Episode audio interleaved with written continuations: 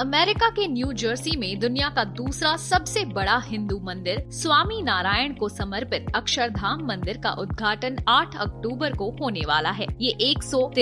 एकड़ में फैला है और इस मंदिर को बनने में 12 साल का समय लगा है इस मंदिर में धार्मिक ग्रंथों से प्रेरणा लेते हुए दस हजार ऐसी ज्यादा मूर्तियां और कलाकृतियां बनाई गई हैं। इनमें भारतीय म्यूजिकल इंस्ट्रूमेंट से लेकर डांस फॉर्म्स तक के डिजाइन शामिल हैं। मंदिर बनाने के लिए चार तरह के पत्थर का इस्तेमाल किया गया है मंदिर के ब्रह्म कुंड में एक भारतीय बावड़ी है जिसमें भारत की नदियों और अमेरिका के सभी 50 राज्यों सहित दुनिया भर के 300 से ज्यादा जलाशयों का पानी इकट्ठा है